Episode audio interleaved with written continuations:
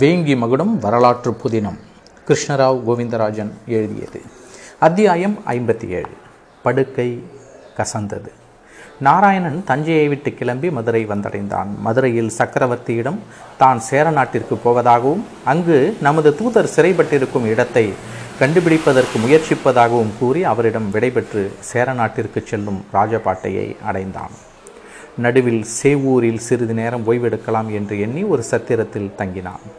மாலை நேரம் முடிந்து இருள் சூழத் தொடங்கி இருந்தது தான் ஏறி வந்த குதிரையை கொடுத்து அதற்கு தண்ணீர் காட்டுவதற்கும் தீவனங்கள் அளிப்பதற்கும் ஏற்பாடு செய்துவிட்டு சத்திரத்திற்கு வெளியே வந்து சாலையை கவனித்து கொண்டிருந்தான். அன்று இரவு அங்கேயே தங்கிவிட்டு மறுநாள் புறப்பட வேண்டும் என்று நினைத்தான். சேரநாடு பகை நாடு ஏதாவது மாறுவேடம் போட்டு கொண்டு தான் அங்கு செல்ல முடியும். எந்த வகையில் வேடம் போடுவது என்ற சிந்தனையுடன் சாலையை பார்த்தவாறு இருக்க இரண்டு ஆட்கள் சாலையில் வேகமாக வருவதை கவனித்தான். அவர்கள் யாராக இருக்கும் என்று யோசனை செய்தபோது இருவரும் தங்கள் குதிரைகளை சத்திரத்திற்கு அருகில் நிறுத்தினார்கள். நாராயணன் அவர்களுக்கு தெரியாதவாறு மரத்தின் மறைவிலிருந்து அவர்களின் நடவடிக்கையை கவனித்தான். ஒருவன் மற்றவனிடத்தில் சேர நாட்டிற்கு செல்லும் வழி என்று கூறி ராஜபாட்டை சுட்டிக்காட்டினான். பேசியவன் சோழ நாட்டு வீரன் அல்ல. அவன் பேசிய முறையை கண்காணித்த போது பாண்டிய நாட்டு வீரன் போல தெரிந்தது. பேசியவன் சோழ நாட்டு வீரன் அல்ல. அவன் பேசிய முறையை கண்காணித்த போது பாண்டிய நாட்டு போர் வீரன் போல தெரிந்தது. மற்றவன் முகத்தை கூர்ந்து கவனித்தான். முகத்தில் தாடியும் மீசையுமாக ஏதோ சாமியார் போல காணப்பட்டான். இன்னும் உற்று நோக்கும்போது அவன் சுதானந்தன் என்பதை தெரிந்து கொண்டான். பாண்டிய வீரன் உடனே தன் குதிரையை திருப்பிக் கொண்டு வந்த வழியை திரும்பிச் செல்ல சுதானந்தன் சேர நாட்டுக்கு போகும் பாதையில் தன் குதிரையை செலுத்தினான்.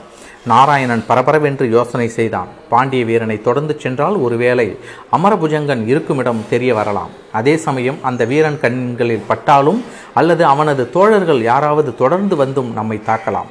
ஆட்களை அழைத்து கொண்டு வராமல் தனியாக புறப்பட்டது தனது முட்டாள்தனம் என்று எண்ணினான். நல்ல வாய்ப்பு தவறுகிறது என்றாலும் சக்கரவர்த்தி நாலாபுரமும் வீரர்களை அனுப்பி எப்படியும் அமரபுஜங்கனை கண்டுபிடித்து வீழ்த்தி விடுவார். நாம் இப்போது தொடர்ந்து சுதானந்தனை பின்பற்றி போவதுதான் நல்லது.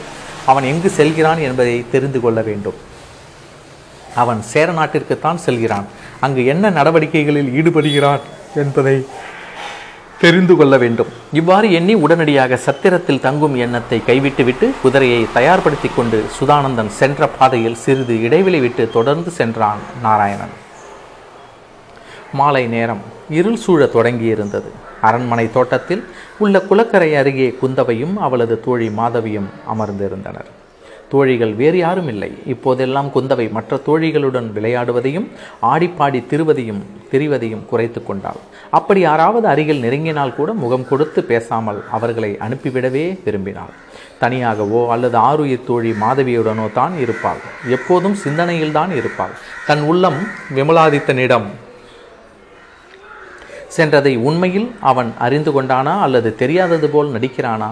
அவன் நம்மை தனிமையில் சந்திக்க வேண்டும் பேசி கழிக்க வேண்டும் என்ற எண்ணத்தில் தான் நாம் நம் தோழிகளுடன் நேரத்தை செலவிடுவதில்லை. அவனுக்காகவே காத்து கொண்டிருப்பது அவனுக்கு ஏன் புரியவில்லை? விமலாதித்தனிடம் இப்போது கோபம் கோபமாக வந்தது. உயிர் தோழி மாதவி குந்தவையின் எண்ண ஓட்டத்தை அறிந்திருந்தாள். குந்தவை நான் வேண்டுமானால் இளவரசர் விமலாதித்தருடன் பேசி இங்கு அழைத்து வரட்டுமா? வேண்டாம் மாதவி அவருக்கு என் மீது அபிமானம் இருந்தால் அவர்தான் என்னை தேடி வர வேண்டும். ஒருவேளை நீ சக்கரவர்த்தியின் மகளாக இருப்பதால் காதலை வெளிப்படுத்த தயங்குகிறாரோ? இருக்காது. பலர் முன்னிலையில் இருக்கும்போது கூட என்னை விழுங்கி விடுவது போல் பார்க்கிறார். நேற்று என் சகோதரனுடன் உணவருந்தும் போது கூட சாப்பிடாமல் என்னையே முறைத்து பார்த்து கொண்டிருந்தார். நான் கஞ்சாடை காட்டிய பிறகுதான் உணவு உண்ணவே ஆரம்பித்தார். உங்களை தவிர்க்கும் நோக்கம் விமலாதித்தருக்கு இருக்காது. இப்போது கோட்டை பாதுகாப்பு பணியில் இருப்பதால் தான் உங்களை காண வரவில்லை இல்லை அப்படி இருக்காது. என்னை பார்ப்பதற்கு வராமல் இருப்பதற்கு வேறு காரணம் இருக்கும் என்றாள் குந்தவை. ஆம் உண்மைதான் இளவரசி என்று கூறிக்கொண்டே அருகில் வந்தான் விமலாதித்தன். குந்தவையும் மாதவியும் திடுக்கிட்டு திரும்பி பார்த்தனர். குந்தவை வெட்கத்துடன் தலை குனிந்தாள். மாதவி அவர்களை தனியே விட்டுவிட்டு பறந்தோடினாள். தானும் தோழியும் பேசியதை முழுவதும் விமலாதித்தன் கேட்டிருப்பானா? என்ற எண்ணத்துடன் அவள் நாணம் அதிகமானது. நாணத்தினால் அவள் முகம் மேலும் சிவந்தது. மாம்பழ நிறத்தில் இருந்த கன்னங்களில் சிவப்பு நிறம் பரவியதை பரவசத்துடன் பார்த்த விமலாதித்தன் மேலும் குந்தவை கடந்த பல ஆண்டுகளாகவே உன்னை நினைத்தபடியே தான் இருக்கிறேன்.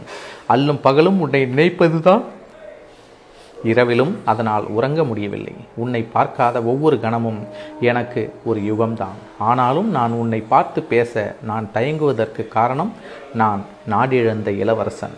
எந்த முகத்தை கொண்டு உன்னை நான் பார்ப்பேன் என்று மூச்சு விடாமல் கூறினான். உங்களை ஒரு நாட்டின் இளவரசரோ அரசரோ என்று நினைத்து மனதை பறிகொடுக்கவில்லை என்றாள் குந்தவை. அவனது கரத்தை பற்றி பற்றிய கரங்களை தன் இரு கண்களிலும் வைத்து ஒத்திக்கொண்டான். அவளது மிருதுவான கன்னங்களை பருடினான். ஒருவரை ஒருவர் கண் கொட்டாமல் பார்த்தனர். இந்த நேரத்திற்குத்தான் இருவரும் யுகம் யுகமாக காத்திருந்தது போல் பார்த்து கொண்டே இருந்தனர். பல நாழிகைகள் சென்றன. ஒருவரை ஒருவர் பெரிய மனமில்லாமல் பிரிந்து அவரவர் படுக்கைக்கு சென்றனர். படுக்கை கசந்தது.